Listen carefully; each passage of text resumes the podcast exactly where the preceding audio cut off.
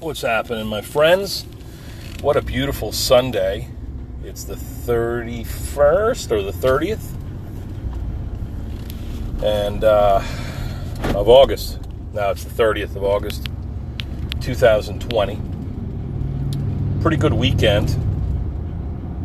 Yesterday was a little bit of a washout, but today was uh, real beautiful.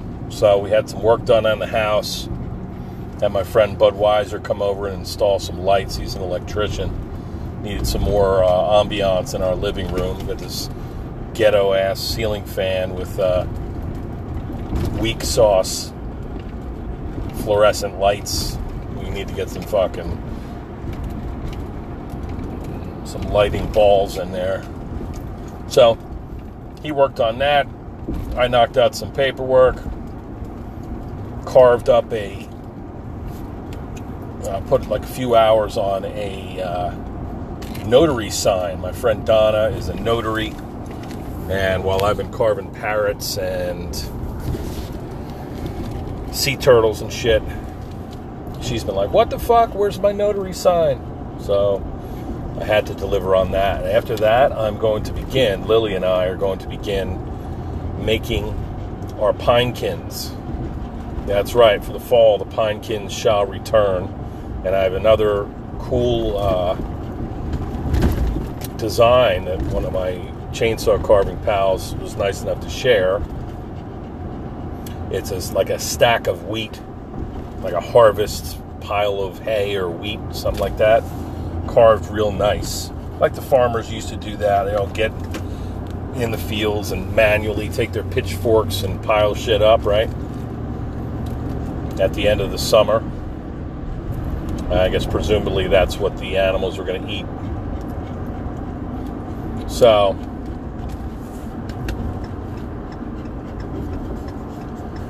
got a couple designs there to add to the pinekins, maybe come up with something. I got another friend who wants me to put a turkey together, some sort of rustic looking turkey. Problem with that is, how do you do that quickly? How do you do a quick carve so that you can do a bunch of them? You know, it might be able to be done. Maybe I can take a half a half a tree trunk, cross section of tree trunk, and scallop it so it looks like the uh, the feathers in the back, the plumage. We'll see if we can do it. At the very least, I'll get it done for her. And here I pass a garden center. They got all these plywood shit. Competition is stiff, my friends. But people really still do like handcrafted stuff. So let me knock out some of these podcasts here. I had a series of things that I wanted to mention. Okay. The first topic is going to be called Toads, Turds, Tiger Snails, and Garter Snakes. Oh my. Toads, Turds, tiger snails and garter snakes. Oh my. So just outside of our garage, we get the garage door open. Got that automatic, you know, freaking 20 2020 edition where you exit. That's our main entrance to the house, in and out through the garage. We have a sidecar garage set up. I don't know if you can imagine that. If not, go fuck yourself. When that garage door rises to my left and right outside of our two car garage, there are wildflower patches, and these are like rich ecosystems. We got these toads that I've mentioned in previous podcasts. These toads, there's a big one and a little one. Somehow they get up on our front steps, you know, it's like three, four foot off the ground. Toads will hop up there, the big ass one. And I say big ass, I'm not kidding. They take big shits and they're all full of exoskeletons. Remember, I told you about that? These toads are out there, and there are these tiger snails, which are about the size of your ring finger, and they've got a stripe down on down the back, so they look like tigers. So I call them tiger snails because that sounds tough. Uh, once upon a time, I stepped on one of these things with a flip flop, and my foot Excuse me. my foot slid out like I was on friggin' like I was on a friggin' tile floor that you just poured a olive oil container on the floor. That slippery is what I'm trying to say. These tiger snails. So we got toads taking turds. We got tiger snails that are cruising. Last night I go out to take a, uh, the trash out and take my dog out to take a leak. And I like to piss in the yard myself. Me and Mommy go out there and do that. So I head out there, and there's a garter snake halfway poking out of my uh, wildflower ecosystem. And there's a little toad, maybe about, I don't know, maybe two inch toad, something like that, two inch diameter. The small one was being stalked by a garter snake. And that garter snake, that Mommy, of course, oblivious, walks right by. That garter snake was, I guess it, it didn't seem like it, it had the, the girth to accommodate that sort of a meal, that kind of a meal, in the form of uh, a, a medium sized toad but you never know, man. Garter snakes to us, they might seem like they are, you know, harmless and chill. Oh, just a garter snake, don't worry. Those fucking things will eat. I'm sure they're vicious depending upon the, the prey consideration. So this is interesting, and there's praying mantises, praying manti.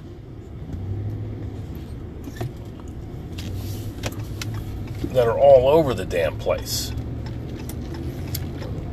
Imagine if we were this if we were this similar size to these all these creatures garter snakes and toads and turds and praying manti.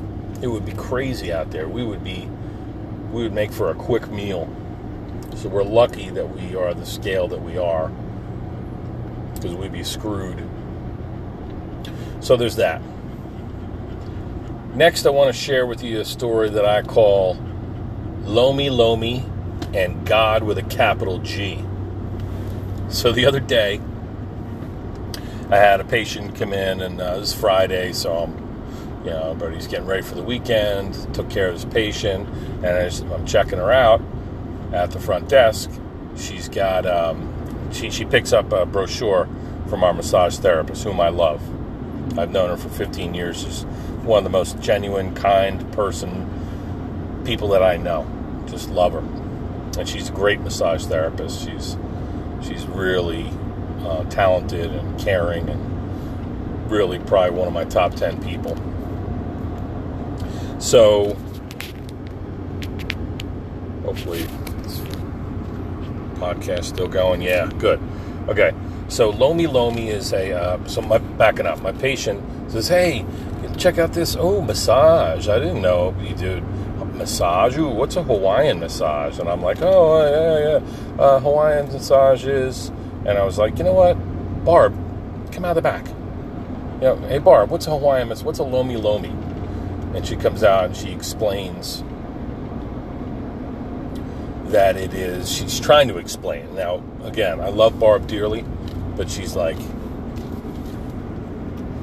try and articulate it. She's like, oh, well, Lomi Lomi, what it is is like an island massage. It's really relaxing and uh, it's really just gentle and not a very deep tissue massage, but it's really all the elements of an island sort of massage experience with the, the feel good and the smells and the, the music and everything except for the spiritual stuff.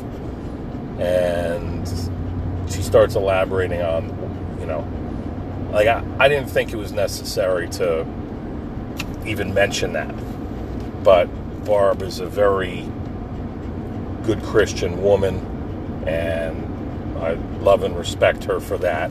But I said, I couldn't help but remark, yeah, it's a uh, spiritual. Uh, you know, it's uh, she's like, yeah, trying to articulate that. I said, it's like the island massage without the uh, volcano worship.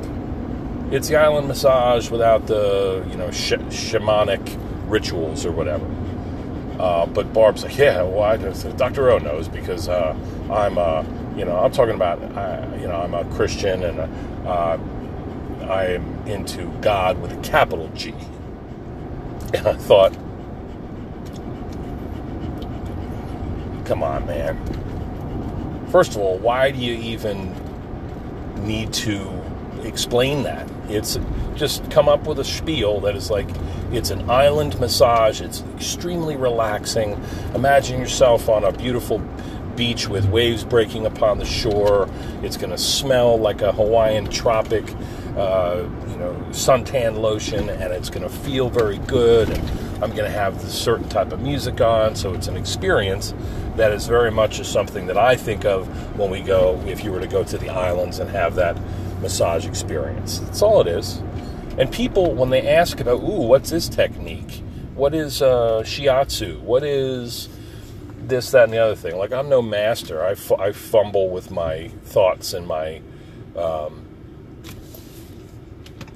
to tar- articulate things as well, but like to mention, to make sure that you point out that it's uh, there's no spirituality involved in a Hawaiian massage, it's to me it like it slights people that believe other things. Like it doesn't matter. You, nobody expects you to be um, speaking in native Hawaiian lingo and throwing um, virgins into volcanic, you know, craters calderas. Ooh, that's a good term. It doesn't matter. Nobody's going to think that you're it's sacrilegious, or no. I don't think Jesus Christ or His Father are going to take any offense to um, to you doing an island massage. Anyway, I thought that was it was interesting to me how uh, talking about theology and spirituality how everybody's got their like oh well god with a capital g. What is that? You know somebody else is down the road is muslim and they believe this. And okay so you're a christian? You, you could be christian and be a massage therapist. It kind of burned my britches a little bit not enough to really give it too much of a shit but it was an interesting observation and i hope that this patient uh, ascribes to the massage therapy at our facility because Barb is the best. So that's the one thing. Those are the two stories that I had to tell. Let's see if I can conjure up the third. We got Lomi Lomi, guy with a capital G. We got Toads, Turds, and Tiger. Snails, Garter Snakes, oh my. Oh, last night we watched my wife's one of my wife's favorite movies perhaps her favorite movie ever, is, strangely enough, A Few Good Men. Mommy, okay, babe? Mommy panting in the back seat. We're coming back. She was swimming in the lily pads. I'll post a video about that. So we're watching A Few Good Men, and holy shit, man, great movie.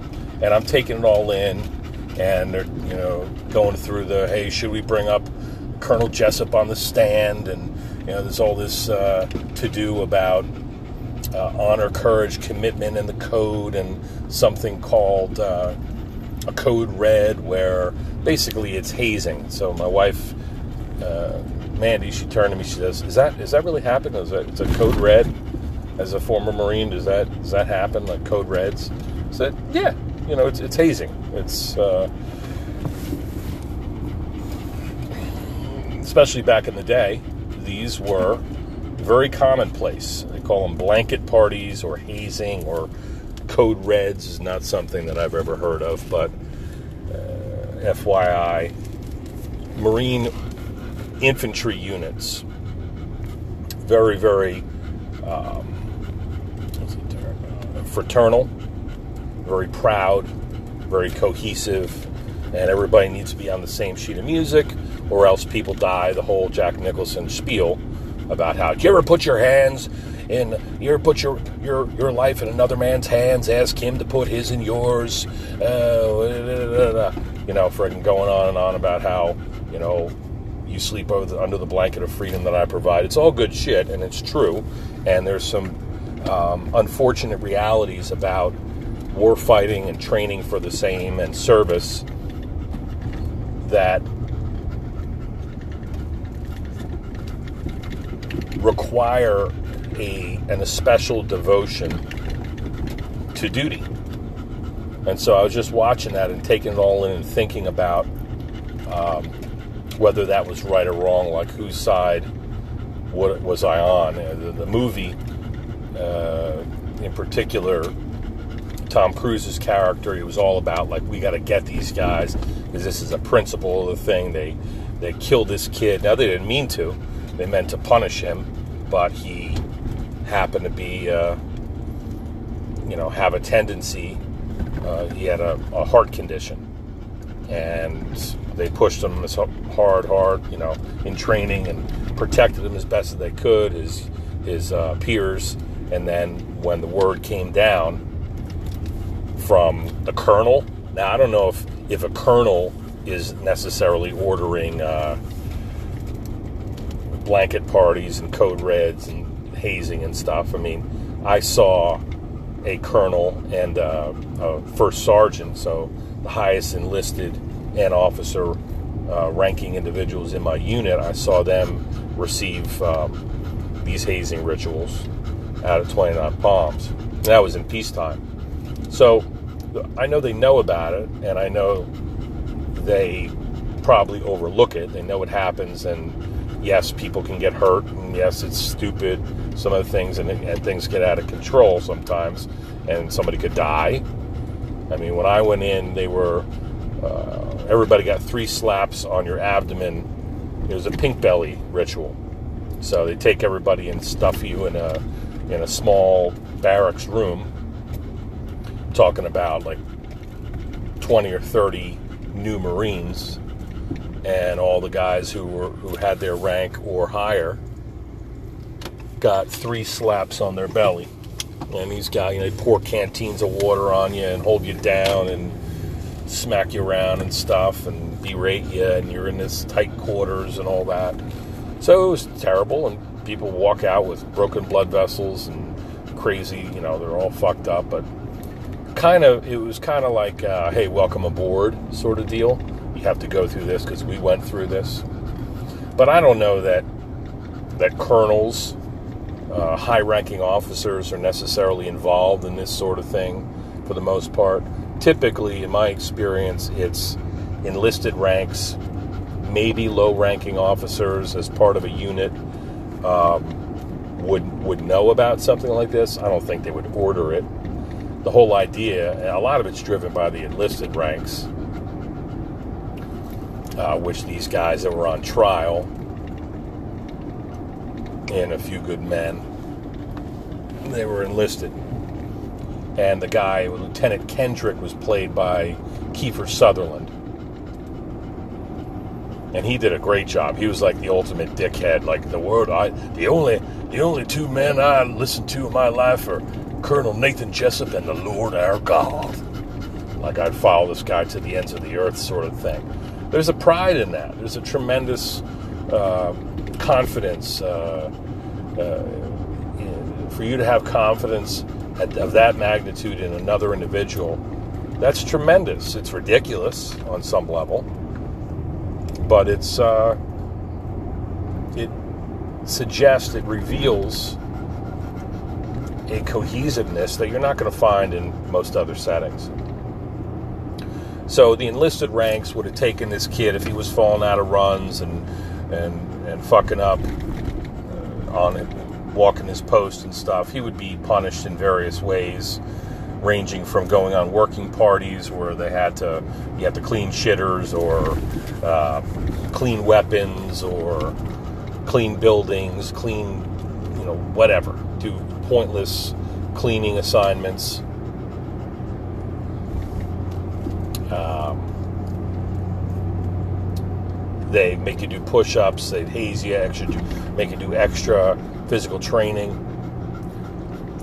They keep you behind and make you stand duty on the weekends. So you had to be the guy walking around with the the uh, thick belt with the um, brass emblem on it and a, and a you know, make sure that the area was all secure. And somebody was there to answer the phone about orders of business having to do with the, the company or whatever your unit was. So they give you extra work to do, they'd humiliate you, they'd make you do physical training, and otherwise just give you a hard time for being what's called a non hacker. And that is somebody who is slow, who is not proficient, who is always in trouble, who is always fucking up.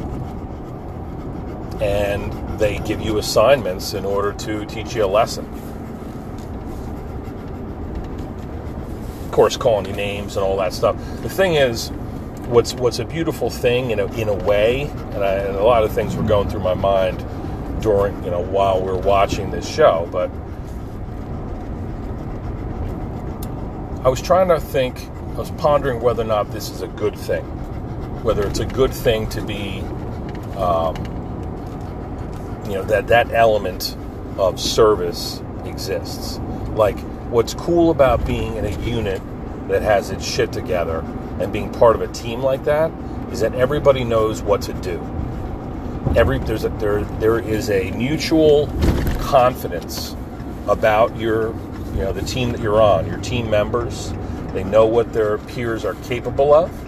If you're going out on patrol, um, you know you have confidence that the person who is on point and is running a compass or a GPS or terrain associating or whatever that they know they're going to be able to get you where you need to go. And if somebody is uh, carrying uh, the medium or light machine gun, if somebody's got a weapon system, as your team leader or squad leader has the confidence knowing that they're going to be able to employ that weapon system. Right? And if, you know, th- this notion that you do what you say you're going to do, what you're supposed to do, that if somebody is in the fighting hole and there's two guys in per fighting hole and the fighting hole is stretched across across this valley or whatever and you're you know there's got to be 50% alert that means that half of the individuals that means one individual per fighting hole one of that pair is going to be awake at all times and alert and ready to hold the line because if there's a break and everybody falls asleep there's a break in the line and the alertness well the enemy might infiltrate and might kill you all. And you can't you know succeed in a mission like that. So looking at that movie and watching the way it depicts the various players like um, you know the the Marines got their licks in Jack Nicholson and Kiefer Sutherland and um, and the other Marines like the, the point was made like well these guys really uh, you know, Demi Moore even said, "Well, I like the. Why do you like them so much?" Um, Kevin Pollak said. She's Demi Moore said, "Because they stand on a wall, they guard us a wall and say nothing's going to hurt you today, not on my watch." And I think that that is awesome. That the notion of that, that somebody is protecting us while we sleep, is unbelievable. I mean, that's that's phenomenal. That's one of the things that makes people serve. That like look i'm on watch. I got it. I got you. I will take care of you. I'm going to protect you. I'm going to do my job. There's a pride in that. And that's cool that they really highlighted that. They, they got that across and then there was uh, lieutenant Kaffee played by tom cruise and he was all about uh, how can i lawyer this and, and, and win this case because this is unjust and I'm trying to do the right thing. And even Kevin Bacon, who did a great job, he was the defense. He uh, he did a great job. And like at the he he wanted uh, he wasn't sure what the the outcome, what the, what was just essentially, but he his job was to um, protect the unit, protect the commanding officer, and make sure that he wasn't the commanding officer, Jack Nicholson, wasn't smeared unnecessarily because this sort of shit happens and young Marines do take things into their own hands. And that's true. And I believe if something like this happened and a, and a Marine dies, if a Marine died or a soldier died in the line of duty, and even if it was the enlisted personnel that were responsible for it,